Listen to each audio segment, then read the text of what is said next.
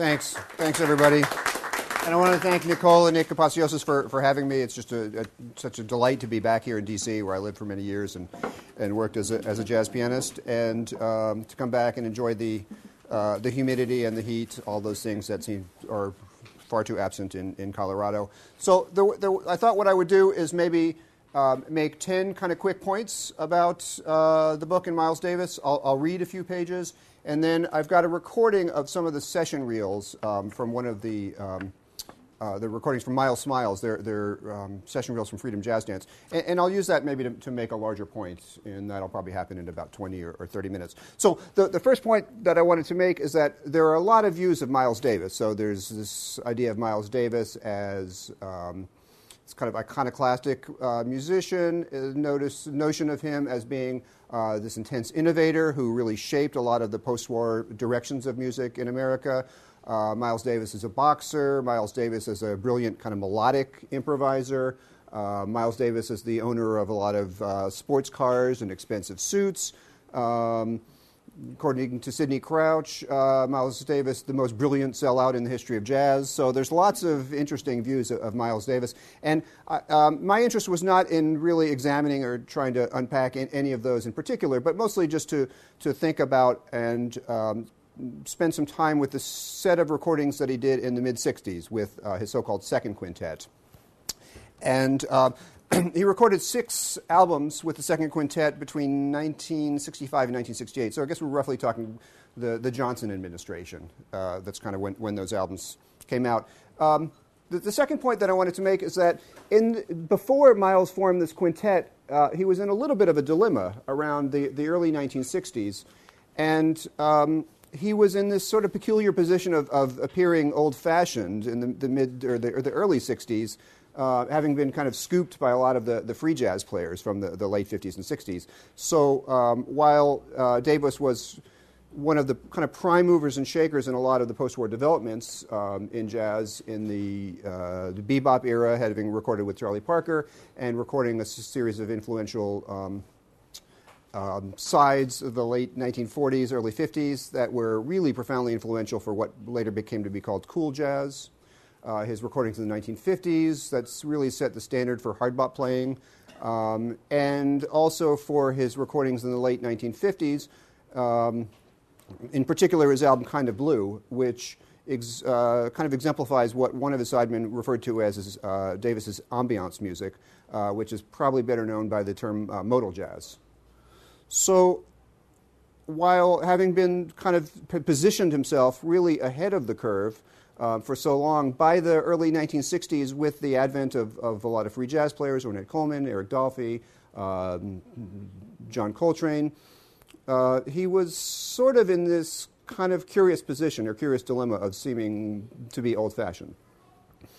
Uh, and what he did about it was hire um, a series of very young players and beginning with the rhythm section, uh, which included Ron Carter on bass, um, Herbie Hancock on piano, and Hancock was 23 when he joined the Miles Davis Quintet, uh, and Tony Williams, an astonishing drummer phenomenon, um, who was at the time 17 when he joined the Miles Davis Quintet.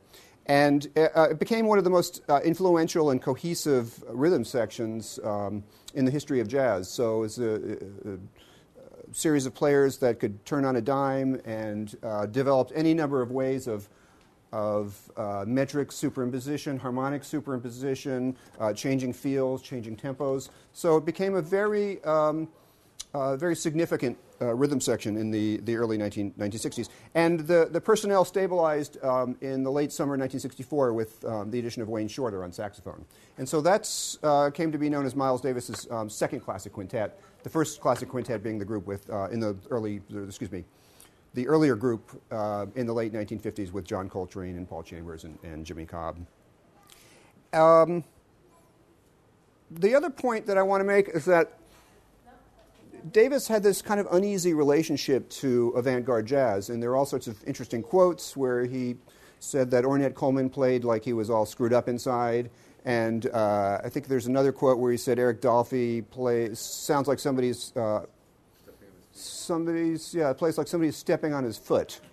So um, there seemed to be not a lot of love lost between Davis and a lot of the avant-garde players, and he didn't necessarily seem to have um, a lot of interest or, or, allegiance to, to some of those developments that were happening in free jazz.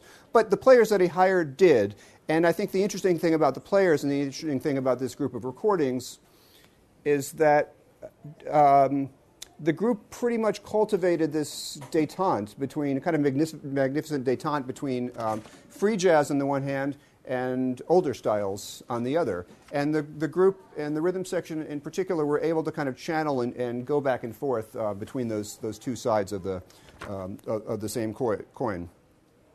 Um, the, the six records that the quintet did um, have now achieved fairly iconic status. And um, among them are the albums ESP and Miles Smiles, Nefertiti, Sorcerer, and, and a couple of others. And um, they're primarily original compositions, and they're ones that, interesting, the, interestingly, the group rarely performed live. So these were almost kind of one time deals, a lot of these, these compositions and, and these recordings. Um, and no one's really quite sure why the group never performed them live. Some people have suggested that audiences expected him to play more standard compositions, which is primarily his, his repertory for live performances. Um, I speculate maybe another possibility is that the songs themselves are quite complex, so um, uh, it kind of prohibited easy memorization. And when you see videos of the, of the group, they're never reading any music. So that, that may have been another reason why they didn't, um, didn't play those, perform those compositions live. Um, the, the compositions that they did record on the studio the recordings, in a lot of ways, I think you could argue that they're that they're, they exhibit a lot of really traditional sorts of ideas. So there's, they're performed in this, usually in this head solos head format which is a standard practice of jazz. Um, the rhythm section feels are fairly traditional, so swing feel with walking bass, um, uh, standard ballad accompaniment. Um, and um, most of them have this fairly predictable sequence of solos, so where it's trumpet moving to tenor saxophone, moving to, to piano. So in that way, the recordings are actually fairly traditional, not that groundbreaking.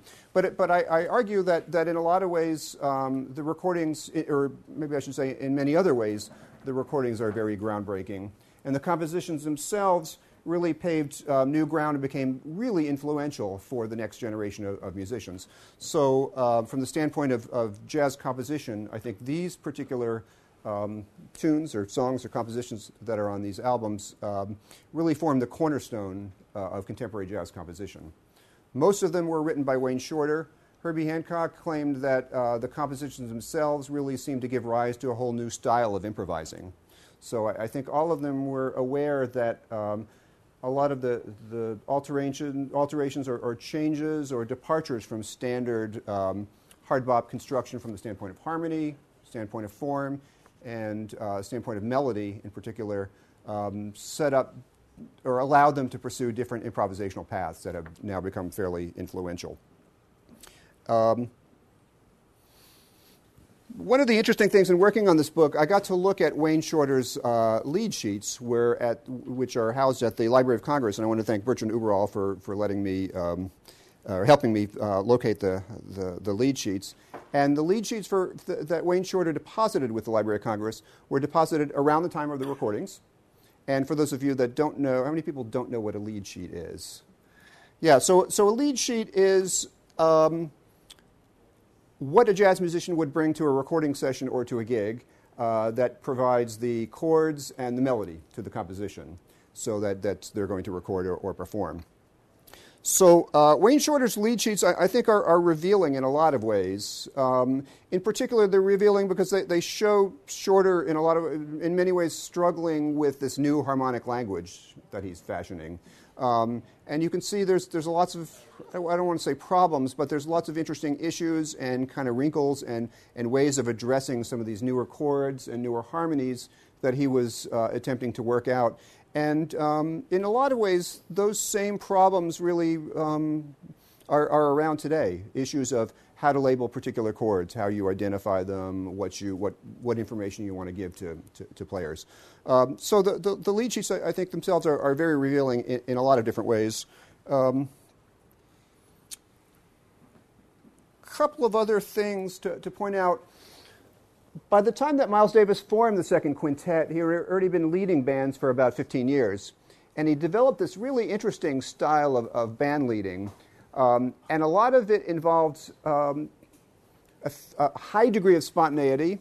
So, as opposed, in, in, in opposition to carefully rehearsed polish, um, notions of flexibility in performance.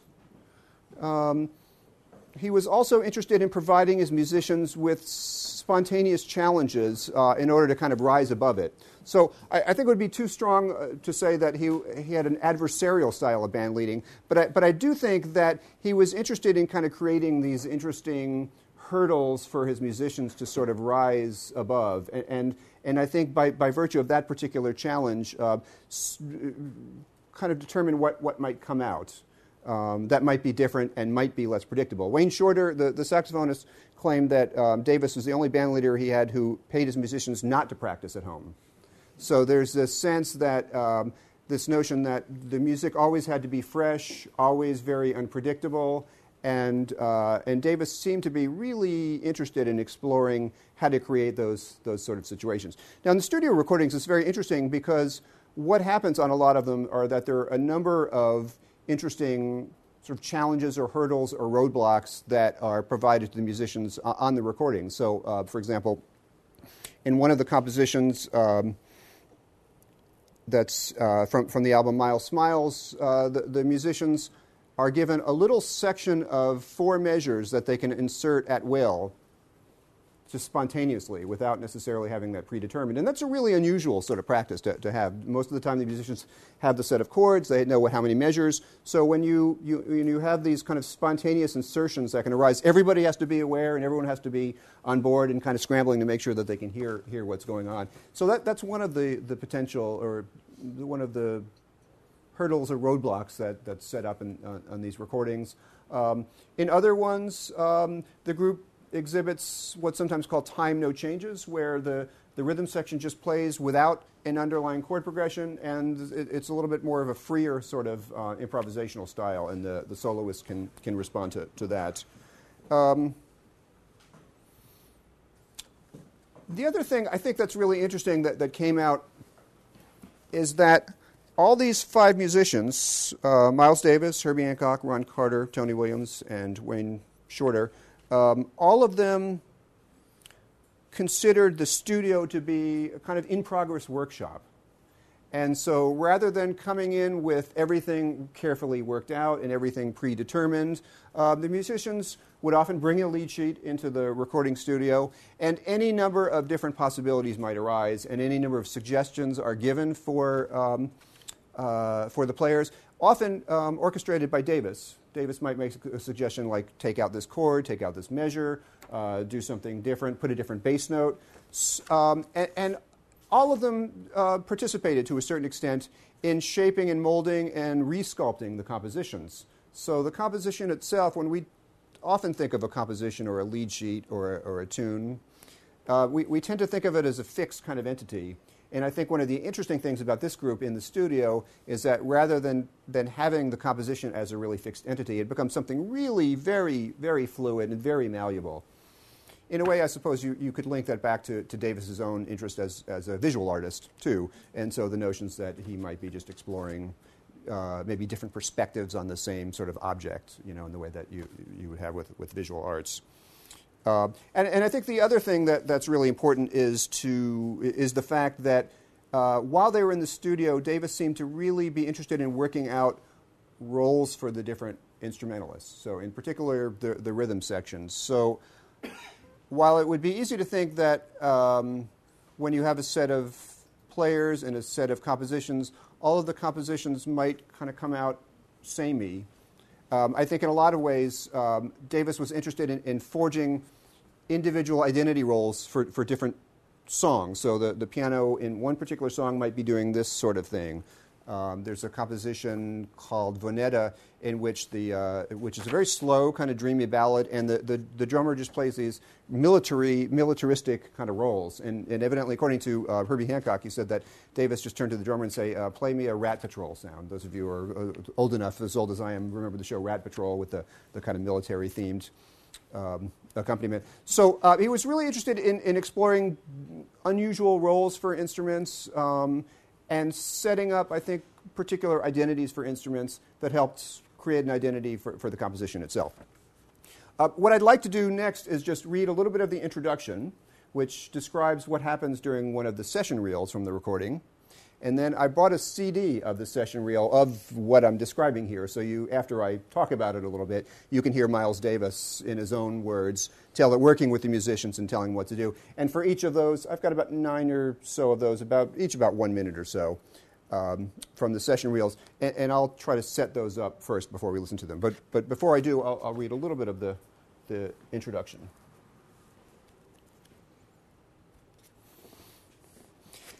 In the 30th Street Columbia recording studio, the five musicians begin to rehearse Eddie Harris's composition, Freedom Jazz Dance. The studio, a former Presbyterian church on the east side of Manhattan, has high arched ceilings, lath and plaster walls, and an unvarnished wood floor, all contributing to its celebrated warm and rich acoustic ambience. Miles Davis begins with bassist Ron Carter, providing Carter with suggestions as he tries different bass accompanimental figures. Carter comes up with a figure that sounds like a funky jazz cliche. Davis dismisses it, quote, no, that's too common, come on, unquote. He sings through some different rhythms. Several minutes later, pianist Herbie Hancock starts to work out a melodic deer, uh, idea in the lower register of the piano to harmonize with Carter's bass. Davis says, uh, I'll try to do it, uh, Miles, my best Miles Davis imitation. Uh, Herbie, hit a chord, hit a chord. Davis walks over to the piano and voices a B flat, uh, sharp 9, sharp 11 chord. Hancock plays a denser chord consisting of a C sharp diminished seventh above a D diminished seventh chord. Davis responds, Yeah, okay. The group runs through the head a couple of times. There are a few problems in executing the melody. To saxophonist Wayne Shorter, Davis rasps, We need to divide this up, brother, suggesting that each play separately a portion of the second half of the melody. Hancock says, It's getting there, it's getting there. Following the next take, Davis says, You know, Wayne, what we can do and Davis sings the melody but adds two bar- bars of silence with, uh, within each of the three phrases. They try it with the additional bars without melody. To producer Teo Macero in the control room, Davis says, Hey, Tio, play that back. Recording uh, his own suggestion for the bars of silence added within Harris's melody, Davis adds, That's a nice idea, though. Brilliant idea. the group runs through the head several more times. To drummer Tony Williams, Davis suggests that he play eighth note triplets. The group tries the head in another recorded take, the 10th. Finally, despite a false start, Davis comes in early at the beginning. Take 11 continues with solos. It becomes the master take released on the recording. Uh, Freedom Jazz Dance would appear on the quintet studio album Miles Smiles. The above dialogue, taken from the October 24, 1966 session reels, shows the collaborative workshop aspect to the group's preparations. Many of the decisions for rhythm section accompaniment and for alteration to Harris's melody arise from Davis's suggestions, but the other players offer also comments and contributions. Not all of Davis's suggestions were used in the final take. Early on, Davis has Williams play woodblocks, and elsewhere suggests that Hancock lay out during the head statements. But the real suggest an ongoing brainstorming process, one that allows revision, avoids cliche, and considers uh, additional ideas to emerge while the group records then listens to earlier takes. So, what I'd like to do now is listen to a couple of portions of the uh, session reels that I, I, just described for you. So, the, the first one, um, we'll just listen for about a minute and a half or so, and it's you'll hear Davis working with Ron Carter, the bass player, trying to work out some, some accompanimental figures in the bass.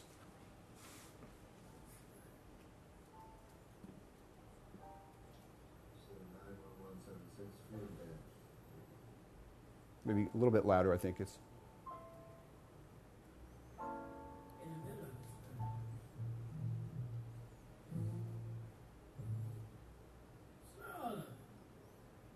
So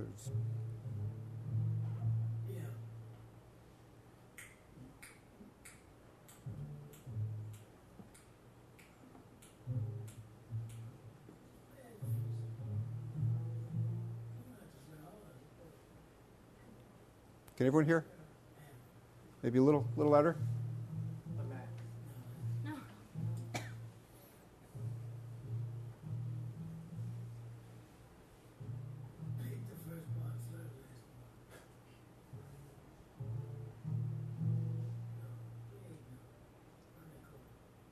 This is play eighth notes from the chord.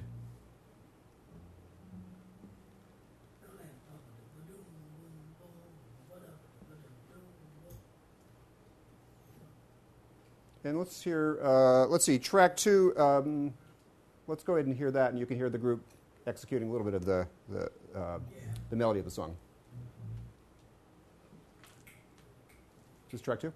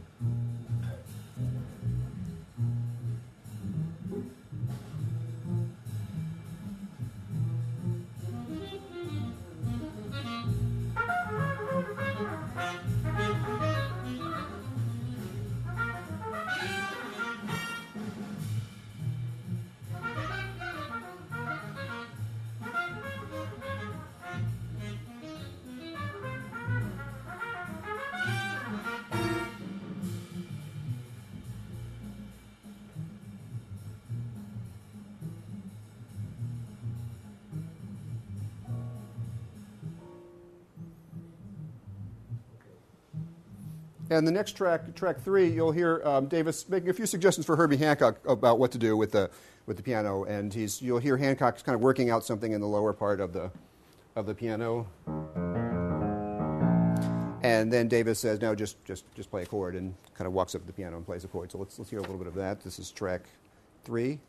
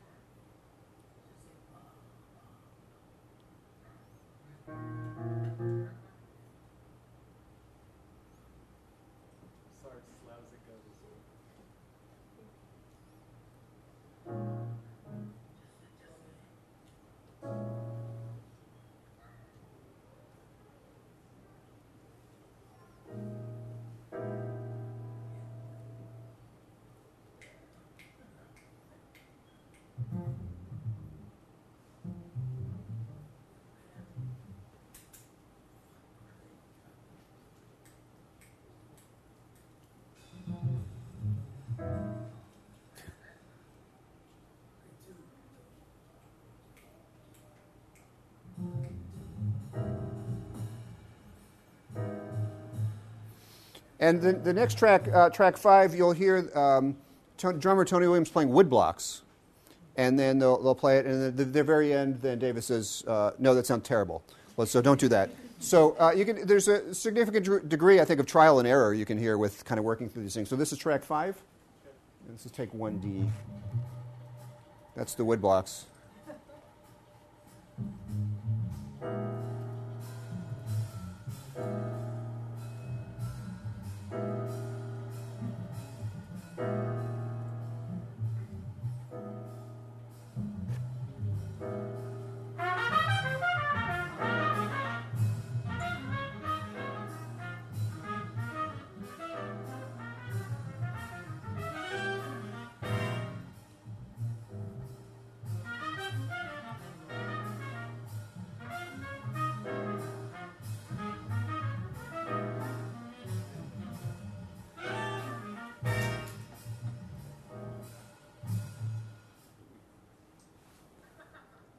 Uh, we missed him say that's terrible. But anyway, that's, that's what he says there. Uh, track six, you'll hear um, them rehearse the, the, the melody, and then uh, you'll hear him go into a little bit of, of soloing here at this point. So let's, let's hear a little bit of that. This is take two.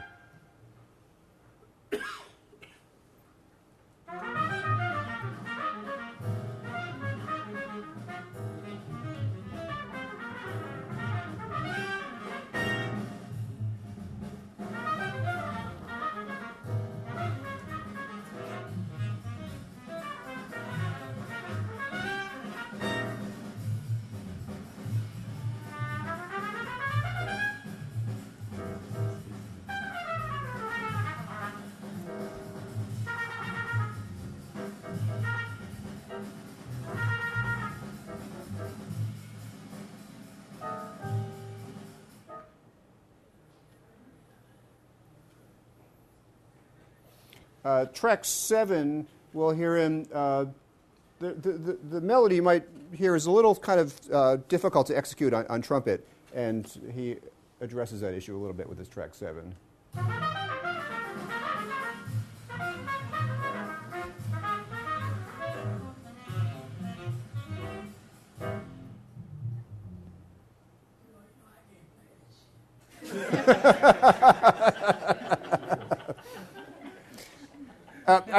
And, track nine is, is sort of the, one of the pivotal tracks here, and this is where Davis suggested, suggested probably because it's so difficult to play, he suggests that each of the melody has some bars of silence in, in between. And when, if you know Miles Davis' music and his playing, you'll, you'll probably remember that issues of space are really a kind of significant aesthetic principle for, for Davis. And that, that's kind of worked, worked in here a little bit. And so you'll hear him kind of singing the melody with the bars of space and, and um, kind of working on that a little bit. So this is track number nine.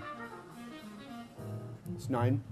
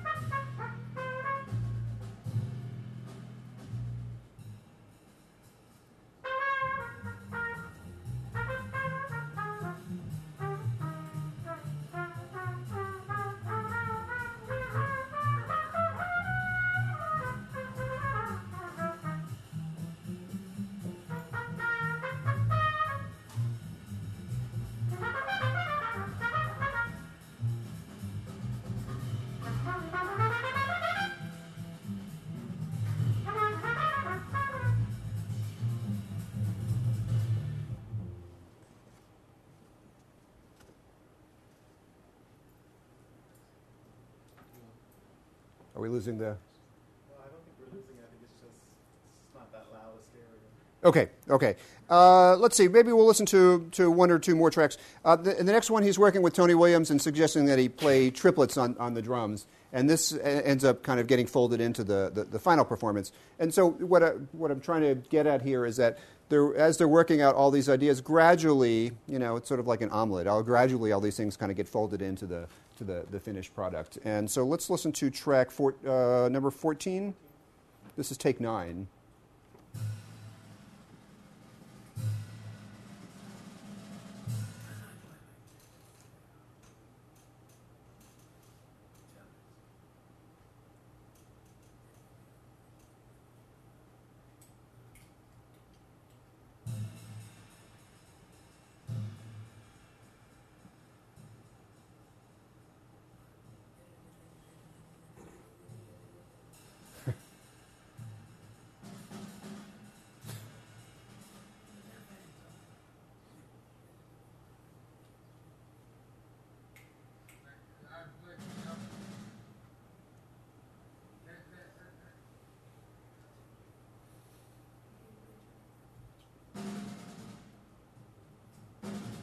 So anyway, they're, they're working out this, this triplet idea. And, and I, the last one that I'll play is uh, maybe a little bit of, of what gets released as the, the, the, master track. And this is take 11, and this is number 16 on the CD.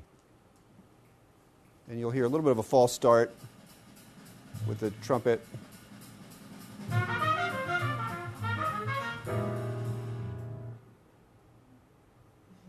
And then they start over. And this one kind of sticks.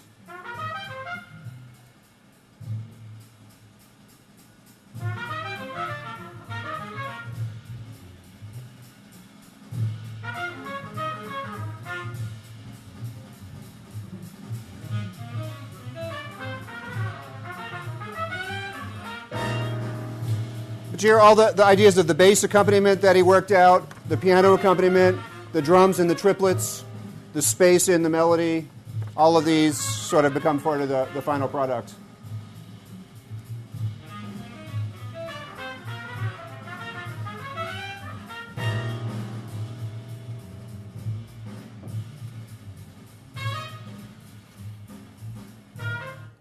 And that's the, the track that was released on, on the recording. So I, I just want to end with maybe one point or one, one argument. Um, there are a number of people who have referred to Miles Davis as a, as a one take player um, because of this, this notion of the kind of freshness and spontaneity um, and a kind of warts and all aesthetic. And even though, for example, the release track does have this little kind of funny false start, uh, they end up releasing it anyway. And, and happens on, on a number of the different recordings. But, but I, I think what this is meant to, to show is that uh, the notion as, as a one take player might be a little overstated. I mean, you can hear that there's a really detailed and ongoing and experimental uh, way of working out these compositions, and there's a real concern for the, for the finished product.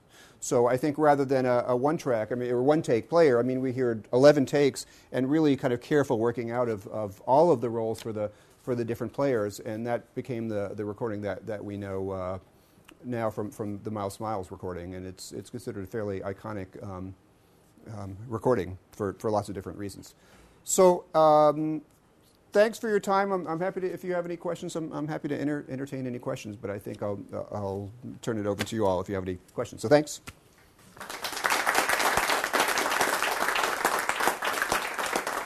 Yeah.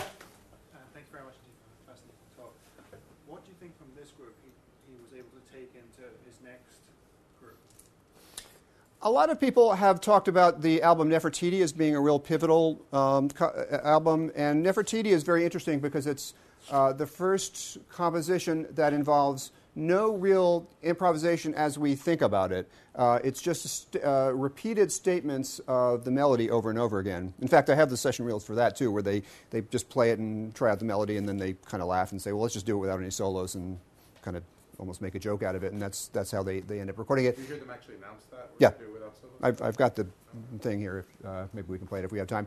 Um, and some people have suggested that that's that really is a harbinger of Miles Davis's kind of turn towards um, notions of, of mood and color over you know a series of solos, which is more of the kind of traditional jazz principle. So from that standpoint, I, I, think that was important. And then the later recordings too, I think, particularly Filles de Kilimanjaro and a little bit of, of um, Miles in the Sky. Uh, there's the obvious sorts of relationships with. Um, uh, what came to be called fusion, so notions of, of, of, electric instruments and rock rhythms and maybe simpler, more spare harmonic textures. So all of that was in the air. Uh, but I, I, I, do argue that that's a little it, doesn't do justice to those later albums because it just considers them as really transitional. And I think those albums need to be taken um, taken on their own because I, I, think they're they're very interesting and very unusual. And in a lot of ways, I had the most fun working with those those recordings just just because of their unusualness and the fact that some of the the, compositions themselves are these extended, huge forms and, and all that. Um, one of them, uh, Tout de Suite, is a 70 bar composition, which is really quite, quite unusual for, for standard jazz composition. So um, I, I, think in a number of ways, certain things point to his later works. So the, the, the notion of mood and color, and then, then the notion of kind of proto fusion sort of elements happening. Um, but, I, but I do think it's also interesting to hear them not so much in just as a harbinger of what's to come, but just in terms on, on their own terms too. Oh, yeah, sorry.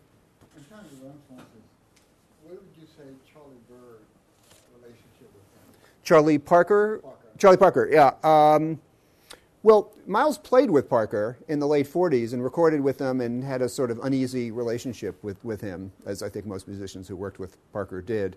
Um, but I, I think uh, Parker died in 55, you know, having been the, the, this, probably the, the single most important figure in bebop um, and I think Davis picked up on that. But, but I do think that Davis's own aesthetic um, ideas were a little different from that. I mean, less involved in um, technique and less involved in that sort of improvisational prowess from the standpoint of, of technique and running the changes. And, and I think for Davis, there was a lot more um, emphasis on just sound for its own sake. You know, I mean, he's a real colorist, I think, and, in using a lot of space and using the, the middle register of the trumpet and, um, and developing a real identifiable sound. So I, I, think you can trace some, some ideas of influence there, but, but I do think that um, Davis's own aesthetic might be a little different. I mean, to, to, to, put it in a real superficial way, you could say that Parker was more from the, uh, the hot school and Davis is more from the kind of cool school. But that, that may be a little, little oversimplified. But just the, the notion that things uh, have a lot more space, uh, are never flashy, and um, I guess develop sound and color, I think, in a lot of ways for, for its own sake, maybe you could say. So I don't, I don't, does that answer your question? Yeah, pretty much. I was just wondering whether or not he saw something in Davis. Also, whether or not he saw Yeah, that's, that's an interesting, that's a very interesting question. Genius. Yeah. Because sometimes brilliant people can see other things in other people, and I wonder if he saw any of that. I, I think so, and I think that might have rubbed off on Davis as a band leader too. Maybe to, to put another spin on what you're saying, um, Davis often hired musicians who complemented rather than duplicated his own strengths. And, and that might be the same thing with Parker, that Parker was loo- looking for someone who was not a brilliant technician on the trumpet. That's what Parker did, but, but, but Miles Davis kind of brought something else to the table that's very different. And I think for Davis as a band leader, that's, that's an interesting um, aspect of his band leading that a lot of his sidemen. Well, he- there's a quote where he just said, "You know, always hire younger people because they'll play they'll play fouder, uh, excuse me, louder and faster than you will." so, in a way, that's you know kind of works as a one position. But if you think about a lot of his sidemen, John Coltrane is very different from uh, Miles Davis and was one of his sidemen. Uh, Tony Williams, the drummer, was much more technically oriented, I think, than, than Davis as a, as a leader or as a player. So, yeah, I think he was he thought about things in terms of uh, space and what, whatever the opposite of space is, kind of density or something. So, and, and I think he, he probably, I don't know how conscious it was, but I think that, that happens in a lot of um, Davis's music and a lot of his choice of, of sidemen and, and all that. Yeah, interesting question though. Thanks. Yeah, pretty. Can I ask if you, mentioned how a lot of the compositions were not really played except that one time in the Yeah. studio, but since then they've been a bit revisited. Have you uh, compared a bit to what Wayne's been doing with some of them now? Uh, Masqualero and Orbits, have you listened to those recent recordings? I haven't. Um, I talk a little bit about the, the the more recent aftermath after these recordings. So, um, so the Dolores recording from the VSOP and, and some of those things. Not so much the more recent. Uh, I haven't heard the Orbits version, the orchestral version. It's No, different. I'm no. curious what the connections are. 'cause it's, yeah. if you hadn't slapped the title on there, I think I would have You wouldn't have realized it was the same one. Yeah, it's interesting. And, and right after the book came out, um, I was uh, talking with Dave Liebman, and he just recorded a, an entire album of second quintet compositions. So he's revisiting all of these things. So you know, they're they're kind of coming back um, to to a certain extent with um, with a lot of players. Um, and I, I spent a little bit of time in, in the book too talking about how these compositions became sort of absorbed into the jazz canon for different reasons. One is that they got picked up and put in a lot of fake books that musicians tended to use, and so they, they circulated really wi- um, widely, and so they were kind of ubiquitous. So in that sense, they become um, part of the, the, the jazz canon. Um, but they're, they're tricky compositions. They're, they're not easy to play, so and they're in many ways quite, quite unusual. Also, the way they did Nefertiti, when they wound up doing it without the solos, Mhm. they actually tried Pinocchio that way too. Right, exactly, So yeah. Is there anything in session reels where say no, let's do it with the standard solos now? Uh, they don't quite do it that way because they repeat the head in the middle after each solo. Uh, for Pinocchio, yeah, I, I didn't get the session reels for Pinocchio, so I'm not exactly sure about that. But for Nefertiti, uh, it's like Freedom Jazz Dance. They're just rehearsing the head and just kind of, you know, figuring out how to execute the melody and play it well together. And then at some point, uh, and what I argue in the, the book that one of the aspects of, of that particular composition, which doesn't have any solos, is that it's a circular tune, which is, means that it's, it's written in this way that when you get to the end of the tune, basically jazz musicians play a tune all the way from from beginning to end, 32 bars or whatever, and then you go back and then you repeat it and you improvise over it. And uh, Nefertiti is written in such a way that when you get to the end of the tune, the top of the form sounds like a continuation of what happened before. So it's a real circular sort of uh, effect. And I think that might have been one of the one of the motivations for, for recording it without solos, just because it has this kind of circularity that you don't want to disrupt. I mean, it's this kind of Mobius strip, endless melody kind of kind of feel. just thought it was odd that they did Pinocchio, but then they changed their mind and And then did it, yeah, with the with the solos. uh, Yeah. with the deals there. Yeah, and, and I think with a lot of those tunes, as, as you say, with Pinocchio, they, they play the head in between every solo, and, and I think they're working at all, all those different things. And, and I even have a quote from 59 where Cannonball Adderley says that Davis is just tired of the same old play the head, play solos, and play the head. So, I mean, he had been, you know, chafing at the bit for a while and kind of thinking about, you know, and I think that's, you know, is, we're talking about somebody who's a really kind of restless innovator. I think in a lot of ways very much like Picasso or Stravinsky. And, and I think that, um, you know, when you have somebody like that, they're always sort of tampering and working and, and trying to challenge a lot of the received notions of, of jazz practice. And, and that's, I think, what these albums really exhibit a lot that, you know, sort of expectations of what should happen get kind of changed or thwarted or, you know, altered somehow in really, really interesting and, um, in, in many ways, transcendental sort of ways. Yeah.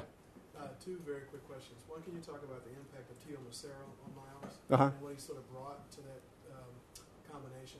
And then, secondly, the concept of space. Yeah. Obviously, defined Miles in a big way. Did that start in the '60s? I mean, he certainly expanded upon it over time. I think you hear that even in his recordings with Charlie Parker, that there's you know this kind of much sparer sort of playing. So I think that that was always a part of his whole aesthetic. I think that's just how he how he heard music. Um, so yeah, I think space is something that uh, is often associated with with Davis. Um, critics might not have picked up on it so much in his recordings with Parker, but certainly by the, the, the birth of the Cool recordings from 49 and 50, and then through the 50s, that, that became a, um, an important way of thinking about, about that.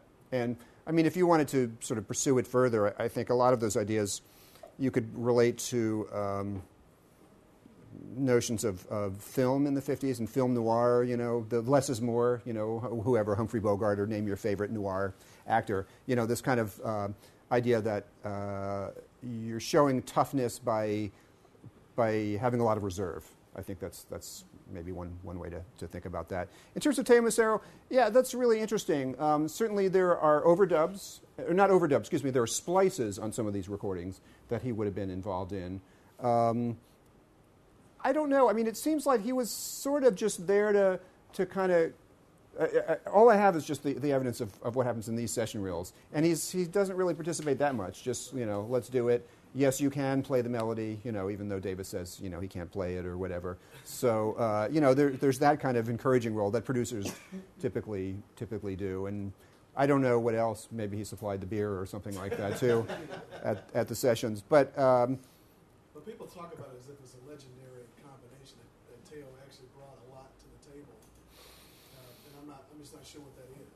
I think even the earlier recordings before this group, he was involved in doing a lot of um, splicing and, and things like that. So there are some recordings from Someday My Prince Will Come, um, one that's in, uh, called Drad Dog, that um, there's obviously a lot of kind of cutting and pasting going on there. So, and, and Macero himself, I think, was a trained composer, if I'm not mistaken, and worked in the, one of the composers' workshops in, in New York. So he probably brought more to the table than I'm aware of.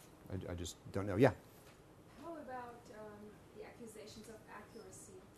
Wrong notes, playing of wrong notes, maybe technique more important than accuracy? That's a really interesting question. And some people, uh, Robert Walser has addressed that a little bit, and particularly with um, one of Davis's 64 recordings from My, My Funny Valentine. Um, I would say by the time that this album comes out, um, he's those same um, technical problems that you know people talked about in '64. By this point, they seem to be pretty absent, and uh, evidently Tony Williams was this huge influence on Davis, and, and kind of chided him and, and almost embarrassed him into doing more practicing and getting more more on top of his instrument and, and, and all that. So. So I hear a lot more technical mastery and control, and, and it's not in a flashy way, but just in terms of the sound and you know the, the clarity of the ideas and, and all that. So, yeah, I, I think it's hard or maybe difficult or dangerous to, to, to suggest that Davis always had those kind of issues. I think it was a sort of, you know, he had lots of health problems over the years, and, and that probably affected it too, you know. So, uh, but on the Plugged Nickel, he definitely has some issues. Yeah, but certainly by this recording in in '65, uh, '66, excuse me, uh, it's you know, it, it's all there. So it suggests that he was willing to work on it, and it's good. Yeah, yeah, exactly. Even though he pays the other musicians not to practice at home, maybe he did himself. I don't know. Yeah, good. Any other? Oh yeah, What would you say is a record where they really hit their stride as a unit? this Miles Smiles. Miles Smiles? Yeah, that's that's kind of the the album of this quintet in in, in a lot of people's opinion. So that's uh, yeah, it's got it's got it all. So, um, okay, one last question. Uh, let's see. Hey, the one back here. Uh, just curious, you mentioned um, what Miles thought of some of the, the avant-garde players. Yeah. What what was sort of the like the new the new things kind of reaction to this you know, group of albums, and, and how were these albums kind of regarded in their own day? That's a really interesting question. Um, some people have suggested uh, Harvey Pekar, the cartoonist, has written about these th- albums as a set, and he suggested that they weren't really even um, they were off the radar to a certain extent. Uh, I, I don't really. I'm not sure if I agree with that totally. I mean, if you read the downbeat reviews, particularly of Miles Smiles, it's really laudatory. Dan Morgenstern is just glowing in his praise, and and he picks up on a lot of the, the things that are going on with with those recordings. Um, people might not have been hearing everything that was going on, but you know, no, no one had. There's so much to hear. You know, there's uh, no one hasn't. Um, but I, I think over the years they've probably accumulated even further capital, and particularly as um, in, as fusion kind of went on, and there, I think you could argue that there are a lot of returns to traditionalism in the 1980s. Um, Art Blakey, and then of course Wynton Marsalis, who recorded with all of these guys early in his career before he became a little more uh, conservative sort of player.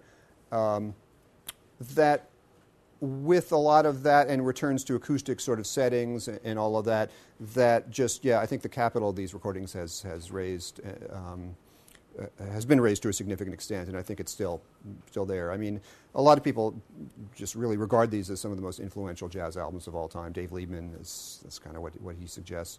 So, um, as to whether they were considered that at the time, maybe not quite so much, because they were eclipsed by a lot of other things going on. Certainly by Coltrane and Ornette Coleman and a lot of the other other things that were happening in the '60s. Yeah.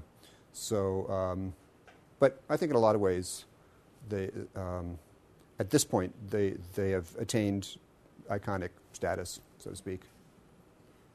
All Okay, right, thanks. let's give a- Thank you.